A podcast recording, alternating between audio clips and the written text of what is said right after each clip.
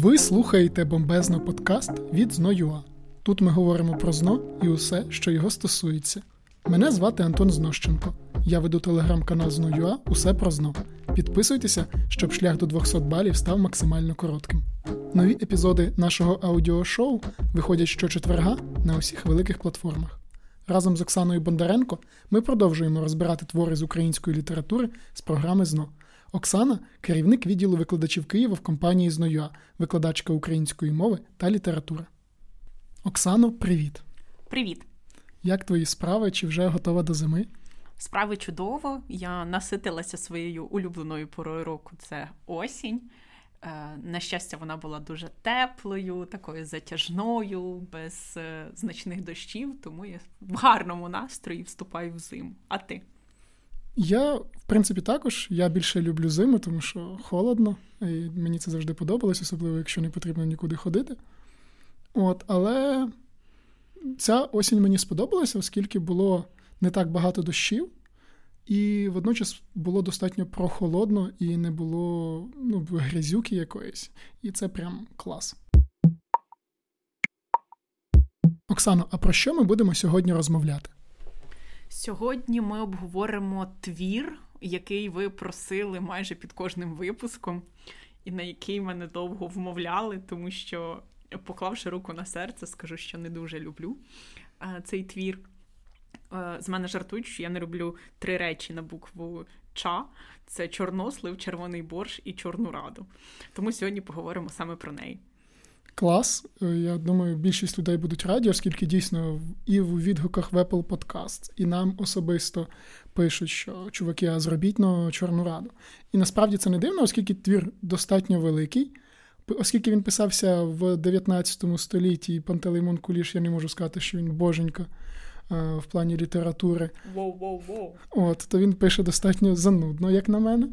О, тобто є романи покраще. Е, тому... Хтось щойно посягнув на велике. Ага, це був я. От тому ну, це моя як там, моя суб'єктивна думка.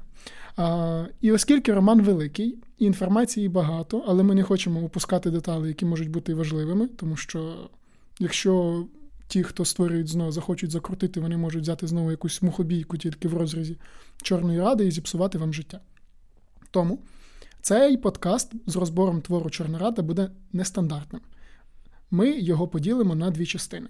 Тобто, в нас буде у першій частині аналіз е, твору, його теоретична частина, інформація про автора, для того, щоб вам було простіше сприймати інформацію. От, А в наступній частині вже буде власне сюжетна частина, і ми, звісно, обговоримо ті питання, які найчастіше трапляються на зно про Чорну Раду. Оксано, хто такий Пантелеймон Куліш і що про нього потрібно знати?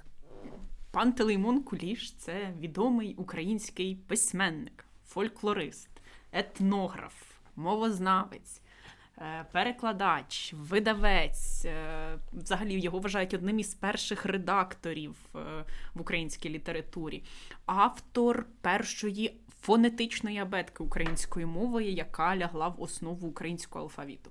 Перекладач Біблії українською мовою. Цей список можна можна продовжувати. А ще він на ЗНО відомий тим, що е, написав перший в українській літературі історичний роман. Клас, майже Вальтер Скотт. Ну, тільки в Україні, звісно. А що цікавого про нього, на твою думку, варто знати одинадцятикласникам? Ну, те, що треба знати на ЗНО, що Куліш, автор першого в літературі історичного роману, це перше. По-друге, е, вислови про Пантелеймона Куліша, перший е, Шевченко, ой, вибачте, Франко називає його перворядна зірка в українському письменстві. Е, далі його називають один із корифеїв української літератури або один з корифеїв нашої літератури. Ось ці два вислови про Пантелеймона Куліша треба знати. Також він належить до напряму, який називається романтизм. Е, постулат романтизму це нетиповий герой в нетипових обставинах, е, звернення до фольклору. Він нас фольклорист до історії України. Ми це саме бачимо у Чорній Раді. До речі, хто кому важко запам'ятати, там, що він перворядна зірка української літератури, ви можете зайти в наш TikTok за нього він так і називається. От і там наша вчителька української мови та літератури е, дає лайфхак, як це можна легко і просто запам'ятати, особливо якщо ви знаєте такого голівудського актора, як Меттью МакКонахі. Оксана, якщо ми перейдемо до теоретичної частини твору, жанр, рід, напрям, що нам потрібно знати про Чорну Раду? Пропоную почати спочатку з назви. Е, і тут важливо зрозуміти, чому рада почина... Е, називається чорна саме. Ну, я спробую тут допомогти, оскільки диплом історика не дарма в мене є. Власне, Чорна Рада називається чорною через те, що учать. Ну, почнемо з слова рада. Тобто, оскільки це була рада, тобто люди збиралися і радилися щодо чогось. Е, ця рада конкретно мала вирішити, хто буде керувати козацькими військами на території лівобережної України. Було декілька кандидатів, і голосувати фактично мали б лише козаки і козацька старшина. Проте у раді взяла участь і чернь, тобто селяни, інші люди, які фактично не мали права, не мали б мати права голосу. Але оскільки вони мали право голосу, і їх кількість тих, хто голосували, зросла, і раду через те, що участь брала чернь, назвали чорною. А що таке чернь?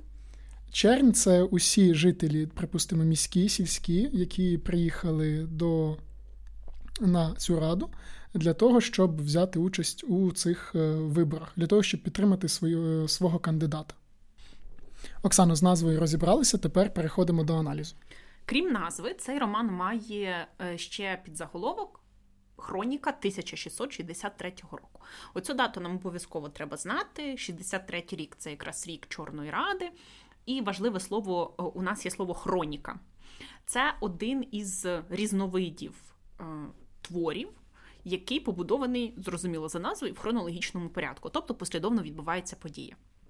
Тому, відповідно, жанр Чорної ради визначають або історичний роман, тому що вказаний рік і в основі лежать реальні історичні події, або роман Хроніка, тому що побудований в хронологічному порядку і тому, що має такий підзаголовок.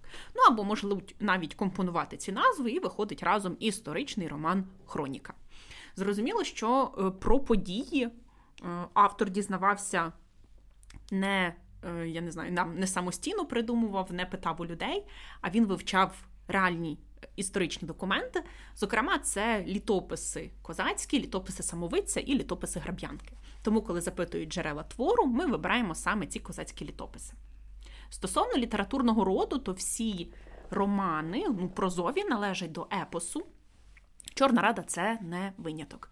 Напрям, ми вже говорили, це романтизм, тому що творчість Пантелеймона Куліша належить до романтизму.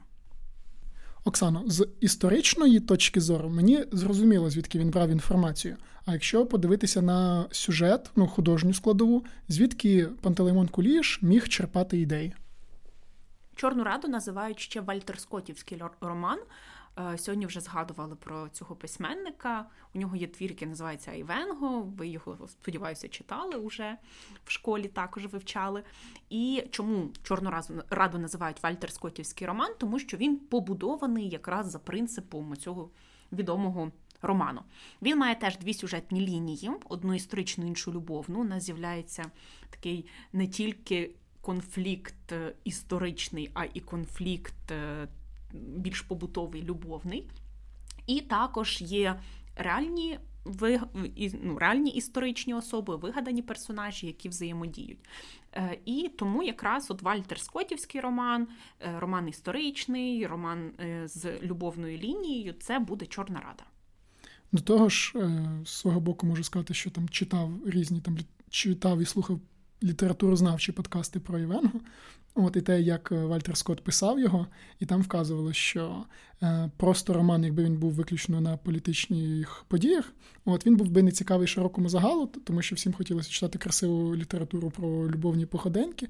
Тому любовна лінія вона неодмінно мала бути в той час написана для того, щоб е, твір мав більш можливість продатися більше, щоб він став загальновідомим. Ну, власне, і Пантелеймон Куліш вирішив від цього не відступати, як я розумію, і скористався цим прийомом. Друзі, якщо ви досі не почали повноцінно готуватися до ЗНО, то я запрошую вас на курси ЗНО.ЮА. У нас є викладачі з власним балом 195, підручники, в яких лише потрібна інформація, та зручні офіси у Києві та Харкові. А якщо ви з іншого міста чи села, Можете готуватися онлайн. Перше заняття безкоштовне. Реєструйтеся на урок за посиланням в описі до подкасту. Оксано, а де відбуваються основні події у творі? Особливість Чорної ради в тому, що у нас є наскрізний мотив дороги. Тобто нас постійно герої перебувають в русі, вони постійно йдуть, і якраз то такі важливі обговорення, якісь. Е, Діалоги відбуваються в дорозі, вони бачать становище тогочасного суспільства, простих людей теж в дорозі. Тобто, за допомогою цієї дороги нам автор показує багато проблем. І тому в нас відповідно буде кілька місць, де відбуваються події. Починається все на хуторі Хмарище е, у Череваня. Далі наші герої йдуть в Київ на прощу. Е, далі козаки збираються в урочищі Романів Кут або Романівський кут, і сама Чорна Рада відбувається в Ніжині. Тобто, ось ці у нас є чотири географічні назви, які треба пам'ятати і ототожнювати з Чорною Радою. Оскільки в нас роман історичний, треба знати історичне тло доба, яка характеризує твір Чорна Рада, це доба руїни. І тут е, попрошу колегу теж продемонструвати свої знання з історії. Тепер ми колеги. Е, дивіться, е, з Чорною Радою.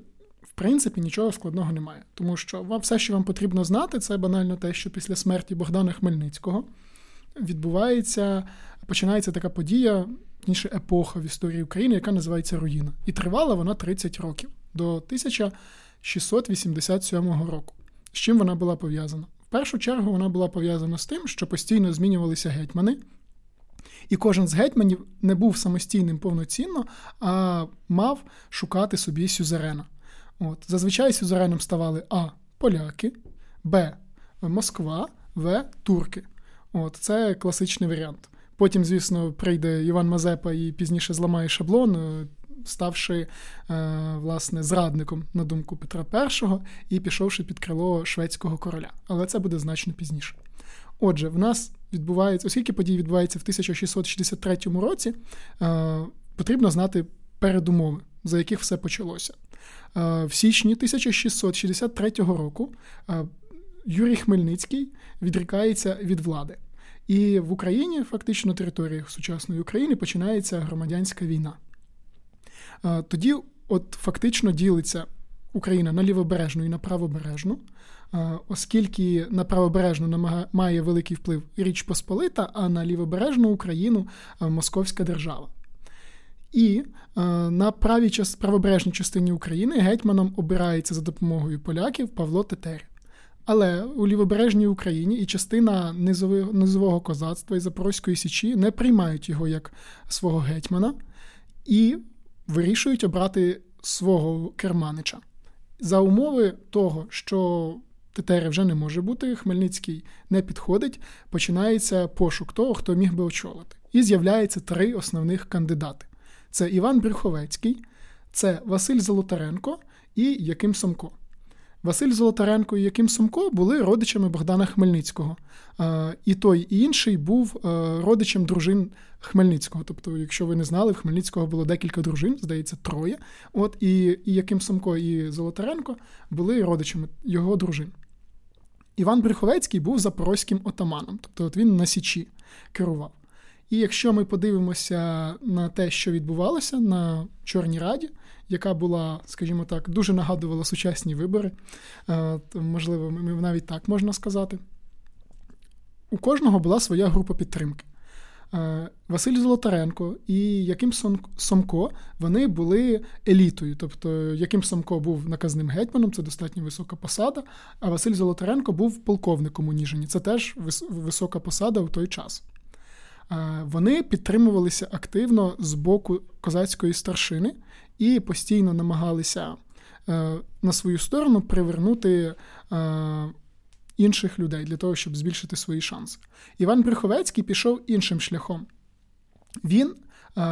Його основною такою цільовою аудиторією, яка б могла за нього проголосувати, була чернь. Тобто недарма рада стала чорною. Він керувався тим, що їх банально більше, От він в своїх е, виступах закидав те, що буде більше автономії порівняно у міщан, наприклад, тобто буде більше самоуправління. І також він користувався підтримкою активно е, з боку Москви, оскільки він був готовий до того, щоб Москва допомогла йому стати е, гетьманом.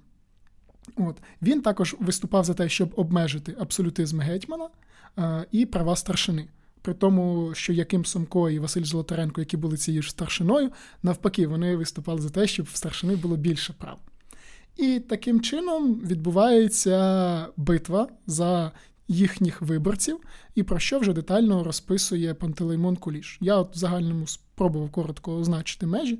Якщо все правильно, Оксано, то скажи, якщо ні, давай ще додай від себе, можливо, я щось прогавив. Абсолютно точно про це ж і пише Пантелеймон Куліш, знову ж таки, актуальна тема виборів, е, тому що ми якось е, цей рік у нас теж під гаслом виборів відбувається, і ми бачимо різні ситуації, і так само різні ситуації будуть описані в Чорній Раді. Хочу тут зауважити щодо образу Богдана Хмельницького. Е, так, доба руїни вона починається після смерті Богдана коли до влади приходить його син е, Юрій Хмельницький. І от в Чорній Раді у нас є образ Богдана Хмельницького, як образ ідеального правителя, там вірного ідеалам і ідеям України. Але самий Хмельницький в цей час помер. Ми маємо про це розуміти. І не треба сплутувати е, Чорну Раду з творами, у яких Хмельницький живий. Це буде Маруся Чурай, роман у віршах, це буде Чи не той то хміль пісня про Богдана Хмельницького, і «Де Лібертате це вірш про Богдана Хмельницького. Тобто ці твори, коли Хмельницький, ну. Живий, тобто про нього, а доба руїни це вже після смерті Богдана Хмельницького. Оксано, а яка основна ідея і тема твору? Тема твору, тобто про що твір, це є назва твору, твір про Чорну Раду. Чорна рада це вибори гетьмана, тому може бути по-різному сформульоване. Тобто, тема це може бути розповідь про вибори, які відбулися в Ніжині 1663 року. Ну так найчастіше е, дають для того, щоб не було жодної вказівки там на слово рада або на слово чорна, щоб учні могли відразу вибрати правильну відповідь. Ну або просто може бути. Якраз тема твору можна сказати, що це є Чорна Рада. І якщо ми говоримо про ідею, то ідея тут дуже чітка: це е, об'єднання України під одну булаву. У нас є герой, який є позитивний в цьому творі, це Яким Сомко. Е, його ідеал це цілісна, незалежна, неподільна Україна. І він якраз з цією ідеологією йде на вибори. І його гасло об'єднати Україну під одну булаву, тобто, щоб стати одним гетьманом об'єднаної правобережної і лівобережної України.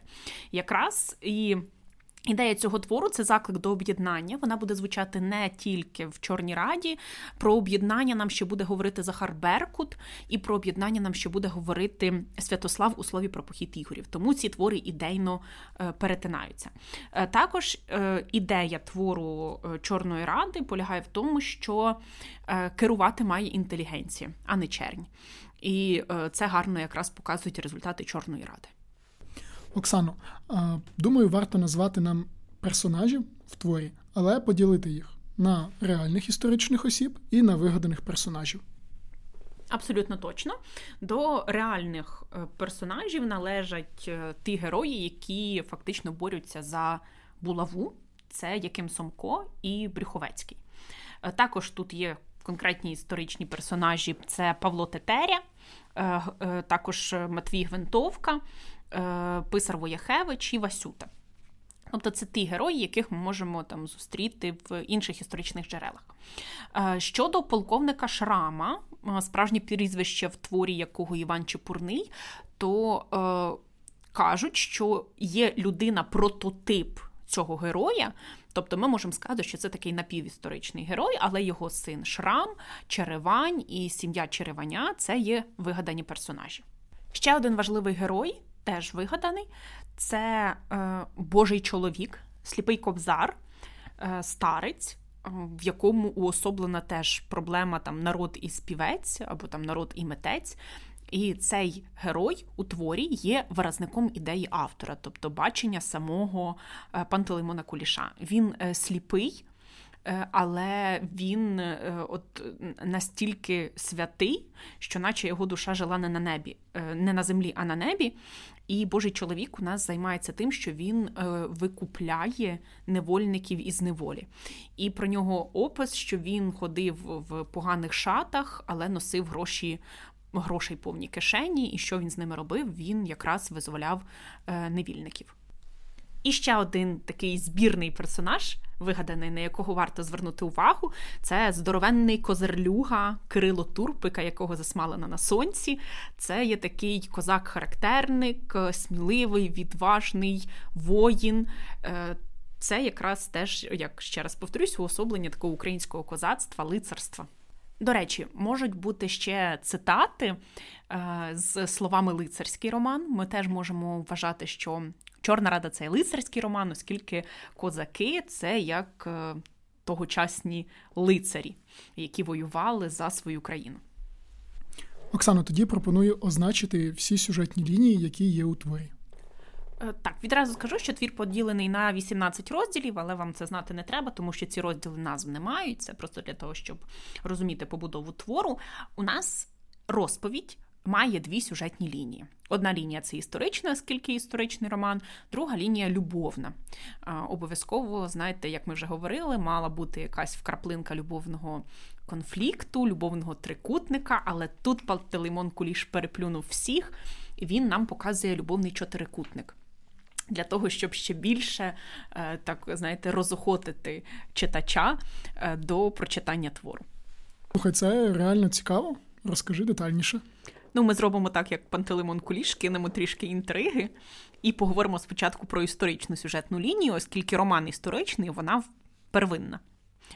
І тут дуже класно запам'ятати, е, історична лінія Чорної Ради пов'язана з Чорною Радою, тобто з виборами гетьмана. У нас є герої, які вирушають в Ніжин для того, щоб проголосувати, і їхня дорога якраз і є основою цієї сюжетної лінії. Стосовно цієї першої головної історичної сюжетної лінії, ми маємо знати композиційні елементи. Перший композиційний елемент це експозиція. В експозиції ми завжди знайомимося з епохою, знайомимося з героями. Так от е, тут немає нічого нового, те ж саме. Доба, нагадаю, доба руїни. Головні герої в нашому випадку це буде е, Іван Шрам, полковник, який із своїм сином Петро Шраменком вирушають на хутір Хмарище. Зав'язка твору. Це якраз е, зустріч на хуторі Хмарище. І той момент, коли Шрам відкрито пояснює, що мета його візиту це не просто там зустрітися з другом, не просто піти на прощу до Києва, а підтримати на раді Якима Сомка і якраз активна агітація за цього е, ну, передвиборча агітація за цього кандидата. Тобто е, зав'язка це прагнення Шрама підтримати Якима Сомка з метою знову ж таки об'єднання України і подолання цього розбрату і конфліктів між козаками. Е, далі всі події, які будуть відбуватися, це буде розвиток дії. І кульмінація, момент найвищого напруження, знову ж таки, дуже класно і легко запам'ятати. Кульмінація Чорної ради це Чорна Рада. Все. І тут найголовніше пам'ятати, що таке Чорна Рада, а Чорна Рада це вибори гетьмана в Ніжині. Тому якраз цей момент, коли на Чорній Раді перемагає не яким Сомко, а перемагає Брюховецький, і це буде кульмінація твору. І розв'язка. Тобто, чим закінчується твір. На жаль, внаслідок перемоги Брюховецького помирає Яким Сумко і помирає Іван Шрам. Зрозуміло, не своєю смертю. Е, тому ось такий е, фінал. Не дуже щасливий. Е, так, ну для цих героїв зараз ми перейдемо в любовну сюжетну лінію. О, це вже цікавіше. Отже, Оксану, розповідай, що там з любовною частиною. Так, у нас е, в любовній сюжетній лінії є ну, так званий уявний любовний чотирикутник, коли на е, руку і серце однієї дівчини претендує троє кавалерів. Е, і там доволі цікаво розгортаються події з пригодницькими елементами там викрадення, двобою, типу такої дуелі і так далі. Зав'язка любовної сюжетної лінії це зустріч Петра із Лесею Черевань, яка як сонечко ся, яка вся така гарна, прекрасна. І якраз е, от в цей момент там Петро закохується, е, Черевань із Шрамом домовляються про одруження дітей. Е, але вийшло так, що мама Лесі вже раніше домовилася з одруженням цієї ж Лесі з Якимом Сомком, тому що їй приснився сон, що її дочка виходить заміж за гетьмана, а гетьмань правильно Яким Сомко. І через е, ось е, таке її, знаєте, жіночу хитрість, поки що вона чоловіку про це не сказала, і вийшло, що Леся відразу була. Різними батьками домовлена про одруження з різними чоловіками. Але оскільки Шрам відкрито підтримував Сомка, він вирішив, що Україна важливіша за сімейне щастя свого сина, тому він сказав, що ми відрікаємося від Лесі. Ну, типу, хай одружується самком, класний чолов'яга. Далі буде в нас е, період, коли Петро буде страждати, тому що кохана вислизає і буде одруж... ну, буде одружуватися з іншим. Сомко буде ігнорить відповідно Лесю, тому що йому важлива Україна, а одружується він, ну тому що треба одружитися, то треба. І Леся сама буде в цій ситуації не розуміти, що їй робити, тому що вийти за гетьмана ж то класно, але він її ігнорує. І кульмінація е, цієї лінії це двобій Петра, але не з Сомком. У неї з'являється ще один герой Кирило Тур, про якого ми говорили. Він такий розбишака, друг вірний Якима Сомка. І коли коли Кирило Тур побачив перше Лесю, він сказав, вона буде моя, і все. І він чоловік сказав, чоловік зробив, він викрадає Лесю. Доки всі спали, Петро її визволив. Е, і, відповідно, е, там дуже цікавий момент, в цей, коли відбувається двобій між Петром і Кирилом вони вдвоє такі козаки справжні, і тому в них нічия в двобої, тому що вони вдарили один одного і впали на різні сторони. І коли нас доганяють цю всю процесію яким Сомко, то він е, відразу кидається до Кирила Тура, а не до своєї нареченої Лесі. І він пояснив це тим, що жінку можна собі легко знайти, а такого поправдима, як Кирило Тур, у нього більше не буде. Знаєш, згадалася тут пісня про Петра Конашевича Сагайдачного і про те, як обміняв жінку на тютюн. На тютюн та люльку. Так, ну це якраз та ситуація. Це буде кульмінація двобій між Петром і Кирилом Туром за Лесю. І розв'язка цього твору, конкретно цієї сюжетної лінії, позитивна. Врешті-решт, Петро з Лесею одружуються в кінці. Хочу а, ще сказати цікаву інформацію, що Пантелеймон Куліш писав Чорну раду 14 років, оскільки детально вивчав історичні джерела ну, для того, щоб ви не читали цей роман 14 років, тому що він ну, е, для нас, сучасних, може бути важкий для читання. Можу порадити фільм 2002 року. Там не 14 років, всього 2,5 години, які ви можете витратити. Але там є такі, знаєте, батальні сцени або е, такі е, погляди вдалину із е, глибокими роздумами про долю України. Їх там можна буде перемотати і так е, е швидше дізнатися сюжет цього твору. Друзі. Друзі, ми закінчуємо цей подкаст, але не закриваємо тему. Наступного тижня вийде друга частина, у якій ми з Оксаною проговоримо про сюжет роману. Нагадую, що з вами були Оксана Бондаренко та Антон Знощенко, і ви слухали бомбезно подкаст. Почуємося, Па-па!